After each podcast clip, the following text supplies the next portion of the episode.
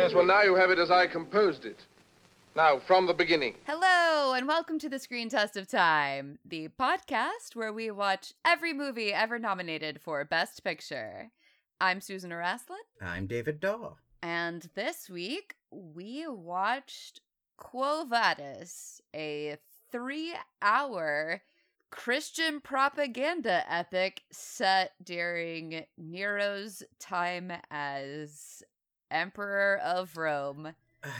And it sucked ass. Yeah. I mean, the plot, because even though this movie is fucking three hours long, I can do it in like two sentences. Yes. Is about this guy that's a total piece of shit, falls in love, question mark, with a woman, shows that by making her a slave so he can own her, and then slowly being won over to Christianity as she insists that she's a Christian, and he wants to fuck real bad. Meanwhile, Nero burns down Rome. And throws a bunch of Christians to the lions. Yeah. Yeah. That's the full plot of this three-hour movie where there are arguably two pretty okay performances. Uh, yeah. Are there? I guess. I, I'm giving... Which ones are you picking? I think Deborah Kerr is pretty good in this. Good enough that I decided to learn how to say her name. In a thankless role. Just absolutely dog shit part. But she's trying her little heart out, you know? Yeah, okay, yeah, I guess so. It's funny because while she is sort of the focus of this quote-unquote love story, uh, she's not in the movie very much. So, yeah, with what she has, I guess she's doing an okay job. This is one of those performances that I think of as a very particular me thing of, like, this person is giving the wrong performance for this movie, but was actually performing correctly in a good version of this movie, where I think if everybody was going as big as Nero, if everybody was just going ham like Peter Ustinov is, then this would be at least a fun movie instead of just being fucking boring for three hours. Yeah, I have to admit that at a certain point, I... just entirely dialed back my ability to listen to anything at all and just looked at the costumes. And they spent a shit ton of money on this movie. I mean, everybody has a different costume on in every scene, which for the dudes, except for Nero, is largely not that interesting. But there are some really incredible gowns in this movie. Yeah. Nero's costumes are consistently over the top and kind of amazing. The fact that they basically rebuilt the circus and also the Colosseum is impressive. I think this would be a great movie to just have on muted in the background of like a dance party. Yeah. When you said I started zoning out on the dialogue and just looking at the costumes, I was like, oh, that makes sense. That's the intended viewing experience of this movie. That is what M G M wanted you to do watching this movie. Yes. Like, this is all spectacle, no acting. It is so weird when the dialogue shifts gears into faux profundity. All the Roman senators being like, Uh, Nero's the greatest emperor, except for how he sucks shit and has ruined Rome. And you're like, this is, what are you? Yeah, there is a whole lot of, back to... if you do this, then the order and justice that Rome has imposed on the whole of the world shall be destroyed. And you're like, no one gives a fuck about this. This is not what this movie is about. Yeah. Actually, I mean, yes, that is definitely weird. It's also, I wouldn't say entirely in conflict with, but is so beside the point of the extremely heavy-handed Christian propaganda of this film. I actually sent you a text because I started watching it before you did, mm-hmm. saying that this was the nineteen fifty-one version of the Left Behind movies. Yeah. Like, oh, Christians are so persecuted. And it's like, yes, in... first century Rome, that was true. In nineteen fifty-one, it was very much not. Why is this fucking necessary? I developed a hot take over watching this movie because there's been like this undercurrent in both T V criticism and political punditry, which is at this point basically T V criticism. that the West Wing ruined American politics by making all of the liberals think that politics is about, like, big, heady speeches about ideas. Which I've always thought was stupid, because it's not like Aaron Sorkin fucking invented that. Like, what is Mister Smith Goes to Washington? Right, yeah. Or All the King's Men. But uh, my hot take is, actually, big fifties Roman epics about Christian persecution ruined politics in America, because it developed as this huge cultural force the idea of Christians cosplaying as persecuted. Mm. This movie gives you the enjoyment of being in the audience, watching the Christians be thrown to the lions, the prurient spectacle of, like, ho, ho, ho, the violence, but also lets you feel morally superior to that by letting you go, actually, I'm one of the persecuted ones here, even though I'm really enjoying watching people get torn apart by lions. I don't know that you're wrong. And we've got a lot of these coming up, actually. Yeah. So it wasn't like this was a one-off. Right. The same way that The West Wing was not a one-off. It is so heavy-handed, and this whole uh, subplot question mark? I don't know, because it's like, what is actually the plot of this movie? Yeah. Is it the Deborah Kerr romance, which makes me want to throw up when I say that, because, again, she is made into a slave. Yeah. And then it's like, never mind, I actually love you. But, I mean, I think possibly the main plot is that Paul of Tarsus comes to Rome, he is preaching, and then Saint Peter gets crucified, and it's a whole thing. God, it's so bad. But all the stuff with the Christians is extremely anachronistic. Like, they're singing basically Protestant hymns at one point. Yeah. Uh, which I think actually fits with the idea that you have of this being a thing that is to appeal to American Christians and make them feel the virtue of being persecuted without any of the actual no, with, experience with, of it. With the, with the vicarious power high of doing the persecuting. Yes. Like the whole scene where Legia, who is the one that Deborah Kerr plays, yeah, whose name is just the place that they captured her from, yeah, where she's tied to a stake in the Colosseum, and then they let a bull run at her, and this big dude has to kill the bull so it doesn't murder her, and then that happens. It is so drawn out, and it is so, hey, do you want some violent entertainment? Because we got you. But remember, also, she's a Christian. Like you. You're a Christian, too. Anyway, you want to see her almost get killed by a bull? It's okay. She doesn't. Here's fifteen lions tearing people apart. I guess I don't want to, like, waste all of my hot takes on this one movie because, like you say, we're going to watch a lot of shitty Roman epics. One of my hot takes is, I hate Roman epics. I kind of realized two hours into this movie, oh, I've never liked a Roman epic. Like, not one time. I'm trying to think if I've watched any before this other than Cecil B. DeMille's Cleopatra, which I love in spite of itself. Uh, yeah, which I don't necessarily think counts. I mean, like, yes, it does, obviously, but it comes at it from this weird Egyptian angle where it isn't quite about, like, the fall of Rome and what Rome meant and what does that mean for Christianity usually, but not always. No, it's really about the tragedy of Cleopatra getting hooked up with Rome. Yeah. This and Ben-Hur and Spartacus and Gladiator. Oh god, I fucking hate Gladiator, which we will have to get into yeah. in a few years, but one of the worst fucking movies ever made.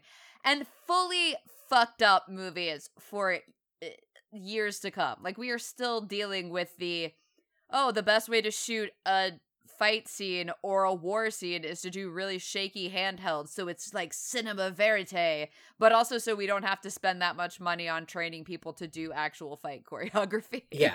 We'll watch other ones of these, and I'll do some more of my feelings about why I don't like Roman epics very much. But the thing about this one that I do want to say, because it is important to say for the first one, is, oh, these are somebody figured out how to hack the Hays Code. Because somebody figured out that as long as you punish the villain at the end, you can go as violent as you want. That's actually not a hack of the Hays Code. That is explicitly stated in the Hays Code. That's what I'm saying, though, is that somebody figured out how to get what they wanted out of the Hays Code. Oh, this actually can be, like, prurient and do all of the shit that pre-Hays Code movies did. If at the end you went, those guys served Satan, God's great, then it's all cool. And actually, after twenty years of watching movies have to deal with the Hays Code, feels, among other things, just so unfair.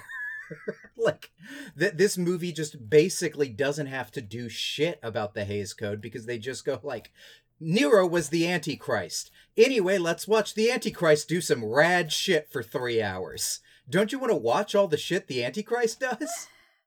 No. Yeah, not really, no. Mm, no, in a way, actually, I do want to watch all the rad shit that the Antichrist does because it looks great on film. It's like, oh, they're burning Rome. This looks amazing. And then it goes on for entirely too long. There's like a yeah. whole fifteen-minute section where they're debating who they're going to blame the burning of Rome on, even though Nero is the one who said that they should do it.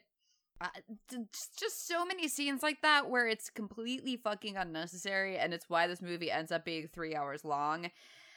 And it's why I think that it would actually be just fantastic to put it on in the background of a dance party, like on a huge projection screen. Yeah. Totally fine. Lots of incredibly beautiful women in wild-ass costumes and scantily clad men. And you don't have to deal with the dialogue between all of them. Yeah, yeah, exactly. There's like fifteen lions. I mean, I guess as far as historical accuracy is concerned, it's not that offensive. But there is one thing in it that really fucking bugged me. There's a scene where Marcus, who is the guy that buys Legia, has a triumph in the middle of the forum, I suppose it is, and it's absolutely packed with people. And I will give it this credit that it made me realize for the first time why the person who was getting a triumph had someone standing behind them in the chariot whispering to them, memento mori, remember you will die. Because with that many people like shouting your name and all of the pageantry of it, it would be very easy to get up in your head that you were actually a little bit more than a man. But the guy standing behind him says, remember you are a man, yeah. which is the subtext of memento mori, but is not the text. And the remember you will die part of it to me is so fucking critical. Yeah. That's pretty early in the film and really pissed me off. There's also a very, this is almost the opposite thing, but there is a bit of dialogue I was very annoyed was not in this movie that is a Nero fun fact I have always liked, which is when Nero's authority totally broke down and the Roman army stopped following his orders, the way that they would not follow his orders is to look him dead in the eye and quote the Aeneid to say, is it such a terrible thing then to die? That's so fucking badass! And, yeah, that that didn't end up being one of the things that happened at the end of this movie when it all falls apart for Nero was just like, oh, that would have been fun. And I guess that we don't want to have fun here. It's weird because a lot of the things that are sort of apocryphal and are interesting about this period in time, or are true as far as we know, were not included. Like, why wasn't he fiddling while Rome was burning? Yeah. They kind of do that where he does his shitty lyre music while Rome burns, but yeah. It's so weirdly and hastily set up. Like, there's this weird moment where his advisor that's too clever for him does this weird Chekhov suggestion to burn down Rome out of nowhere. Yes. In Act One, where he's like, that song could have been better. You should have set everything on fire with that song. Why would you phrase it that way, my man?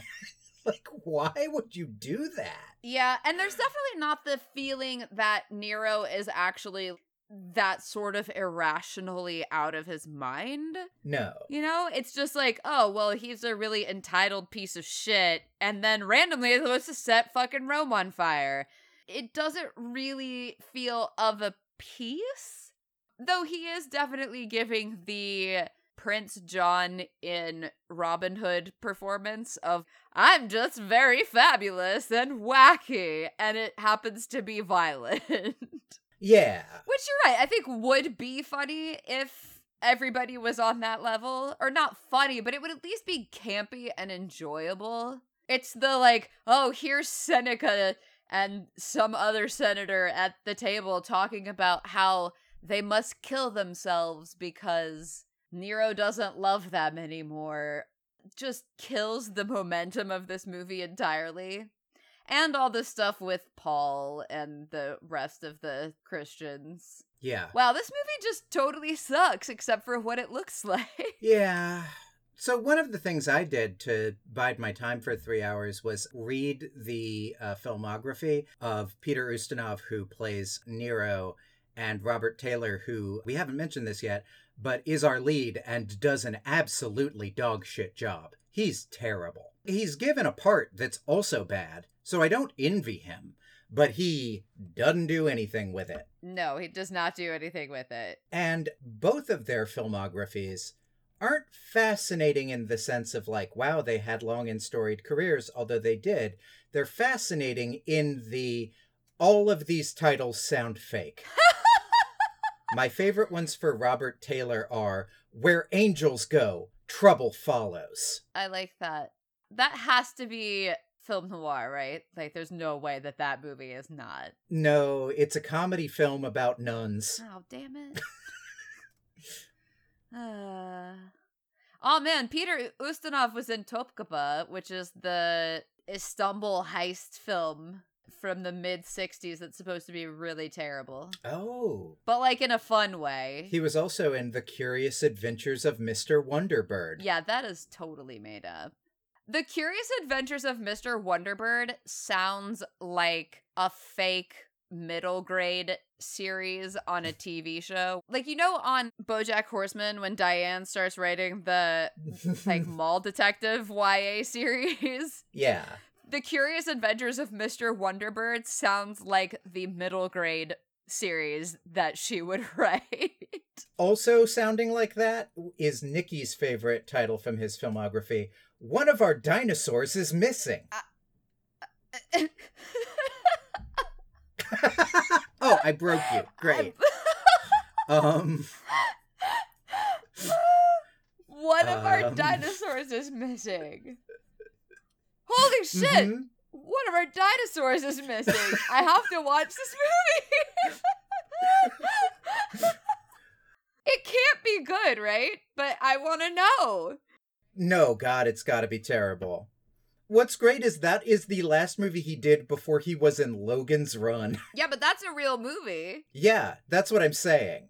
That must have been this, like, weird cul-de-sac in his career where, like, there just was nothing going on and he's doing these, like, weird nothing movies.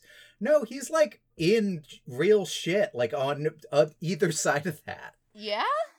I mean, so, some real shit. There was a castle with forty dogs. The goose steps out. Uh, I, yeah. Wow. I'm actually kind of disappointed that we're not going to be able to watch One of Our Dinosaurs is Missing for this podcast. God, amazing. Truly amazing.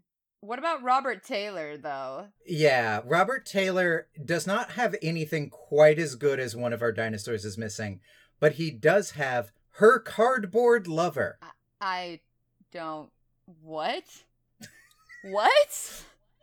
He also has The Gorgeous Hussy. Uh, I don't know. That sounds like a movie from, like, nineteen thirty-two. You're correct. thirty-six. Ah, ah, yeah. Just gonna brush my shoulder off. Have to narrate that since this is not a video podcast. Yeah. I think I already said he was in a film called All the Brothers Were Valiant. And I don't know why that title amuses me so much. No, you did not say that, but that is pretty ludicrous. For me, Johnny Tiger, actually the three in a row on his filmography, Johnny Tiger, Savage Pampas, mm-hmm. and The Glass Sphinx are pretty great. I mean, Johnny Tiger is definitely somebody's late seventies, early eighties punk band name. Here's my favorite thing about him being in the film Johnny Tiger is, do you think he debated with himself whether he gave the better Johnny performance in Johnny Tiger or Johnny Eager? Mm. Which is also a film that he starred in in nineteen forty-two. He actually doesn't play Johnny Tiger. No, but he does play Johnny, and then in quotes as a middle name, Johnny Eager. Oh, yeah, that's Johnny. Johnny Eager. God, he has a lot of, quote, middle name parts now that I'm looking at this. Thomas, Tommy Farrell. Jeffrey, Jeff Holland. Tommy, Killer McCoy. Uh, I feel like Robert Taylor did not have a very good career. No. In this movie was the uh, second choice after Gregory Peck, who... I don't know if I want to see Gregory Peck putting his Gregory Peck powers into this role. I do want to see Elizabeth Taylor as the female lead. I think that would give it something, you know? But I don't know if I want to see Gregory Peck try and make this absolute piece of shit human being into a guy who's just trying his best, you know? I mean, it's certainly what Robert Taylor was going for. That doesn't work at all. I think it's actually very interesting how many people were supposed to be or might have been in this movie that weren't. Like, not just Elizabeth Taylor and Gregory Peck, but Clark Gable turned down the role of Marcus because he was like, I will look ridiculous in these Roman outfits. I'm not doing it. And he was right. Audrey Hepburn was considered for the lead female role in this, and there are pictures of her in the costumes, and I gotta tell you, I looked at them, and Audrey Hepburn looks fucking ludicrous in Roman garb, because she looks like a late fifties, early sixties pixie, and not at all like she could have possibly existed at that time. Yeah. Elizabeth Taylor is in the movie, though. Yes, for like two seconds. Yeah, she is an uncredited Christian prisoner in the arena. We do not actually see her get eaten by a lion, though. Christopher Lee is also very, very briefly in this movie as one of the chariot drivers. And Sophia Loren is an extra. Like, a lot of people who were in this or supposed to be in this were wildly famous or would later become wildly famous. There's that to credit it. Yeah, though, as Nikki said about the crowd scenes, did this movie get nominated because every single member of the Academy is in it? This is the prototypical cast of thousands movie. Yeah, it is wild when you think about how many people they had to have. Like, I think I've become so inured to that because we have the ability to turn fifty extras into ten thousand people now. Yeah. But the number of people that they had to have had in these scenes is just, I mean, literally thousands, as Nikki said. Is it a best picture worthy movie? Not even fucking close. No. Give it all of the technical awards you want? Totally fine. It apparently didn't win in anything, despite being nominated for art direction and cinematography and costume design. Yeah, even all that stuff. Like, there's a chariot race about halfway into this movie that I did think, the pitch for Ben-Hur is, what if we didn't make Quo Vadis' chase scene shitty? What if we did a good job? Yeah, the cinematography is not good, which is wild, because they spent so much money on all of the stuff in the f- frames... for them to not do anything worth a damn in the cinematography. Yeah. Uh, anyway, it sucks, is really what we're getting at. This is also the guy who did the cinematography for King Solomon's Mines, and you can feel that. Yeah. Where he's like, yeah, the stuff in the picture is good enough, I don't need to do anything. Just, like, put the camera on it, go to town. And no, actually, that Like, that's how people take fucking pictures of their vacation. That's not what I want in a movie. Yeah, it ain't great. I will be interested when we watch the other Roman epics to see how much commonality there is in some things like set and costume design, because there's so much stuff, as I was watching this with Nikki, where we both felt like, oh, a thing I thought was parodying Roman epics in general seems like it's parodying very directly this movie. Like, Life of Brian is very directly parodying Quo Vadis. You have not seen Hail Caesar, but I feel like the fake Roman epic they are making, the costume they have George Clooney wear is literally exactly the Marcus Vinicius uh, costume from this movie. It's Robert Taylor's costume. Like, I think they just photo referenced it. There are a number of costumes in this that I thought, did they just use these for Life of Brian and, like, everything that came afterward? Like, there's just a big communal Roman costume closet that everybody has been using for fifty, well, eighty years. And I think to the extent that I'm trying to set myself up to have something interesting to watch for in the other Roman epics, that's going to be my question. How much are things parodying exactly this, and how much is it just that this movie was so goddamned expensive for the time that they just reused all that shit? Yeah, but for now, let's rate this movie four? The costumes are really good. Like, literally, that's a four for costumes and nothing else. Like, costumes and sets. I mean, the art direction is also really good. The interiors are gorgeous, and they did some really incredible stuff with rebuilding parts of ancient Rome. Yeah. Yeah, okay, yeah. Again, like, great movie to put on with the sound off while you're doing other things. Listen, if you include the acting or the script or the cinematography, it's actually a three. I want to make it very clear that the four is one hundred percent production design and production design alone. That this is a four of, damn, those costumes looked good. I don't think you can watch this movie for the plot. I think your brain rebels at the prospect. You have no choice but to effectively watch this in the background as you're doing something else. Yeah, I think to really be succinct about it, Bosley Crowther's review, here is a staggering combination of cinema brilliance and sheer banality, of visual excitement and verbal boredom. Yeah. And within and around these visual triumph and rich imagistic displays is tediously twined a hackneyed romance that threatens to set your teeth on edge. Yep, that's it in a nutshell. It's gorgeous to watch. It is so fucking boring to listen to. Yeah. So watch this movie, but only if it's kind of on loop over the bar in a hip restaurant you're at. Perfect. Perfect setting. Yeah. Like, kitschy Italian restaurant that is going for an ancient Roman theme, but the food is really good because, like, it's twenty twenty-one and, you know, that's a requirement now. Yeah. Would be the perfect setting for this film. Again, sound off. I cannot emphasize this enough. Yeah. I paid two dollars for this movie from Amazon, which is like the lowest rental price I've seen in months, and I did feel cheated when I got to the end of the film. So do not watch this movie for your own enjoyment at home. Do not watch this movie. So next week, we have the last of the nineteen fifty-one nominees, Decision Before Dawn, which is still not a Nazi zombie movie, as I had hoped that it would be, but is apparently a Nazi movie? I mean, it's not a movie made by Nazis. It is a movie about how the Nazis suck, yeah. I don't think that anybody is going to, God, I hope so, ever nominate for Best Picture a movie that's like, Nazis are great! But, you know, yeah, we are in the worst possible fucking timeline, so who knows? Yeah, let's not curse ourselves by saying either way how that will go down by the end of this project. Yes. But for now, let's watch an anti-Nazi movie next week.